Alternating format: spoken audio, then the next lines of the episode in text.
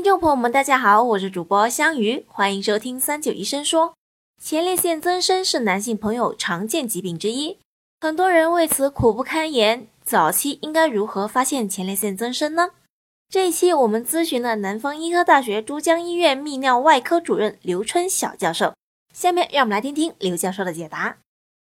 首先的话呢，可以自己的话呢，呃，检查自己是否的话在夜间起身。那么如果晚上的话呢，起来一次、两次，啊，这样的话就要引就要引起我们的高度重视。那么另外的话呢，我们在普及这个医疗常识的时候，我们还有一个叫 IPSS 评分，也就是国际前列腺评分。那么他给你提五个问题，你根据自己的情况可以填啊，一般是一到五分。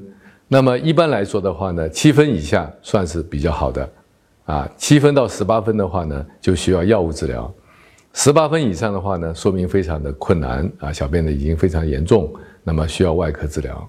啊，所以的话呢，大家可以通过这个评分。当然的话呢，最终还是应该找泌尿外科医生到医院去做一个详细的检查和治疗。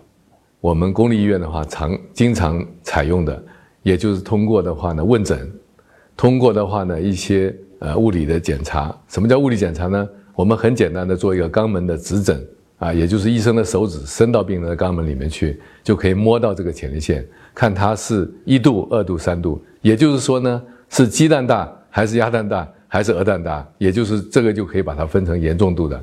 那么当然的话，更准确的话呢，我们分尿流动力学检查，也就是说呢，我们可以检测这个病人他的小便的时候的话，他的速度是多少，每秒的话能够排多少 cc 的呃小便出来。那么这个就比较客观。当然还可以通过 B 超影像学的检查来判断这个腺体的大小、梗阻的情况。感谢刘教授的回答。如果大家还有什么想要了解的健康养生内容，欢迎在评论区给我们留言。我们下期再见吧。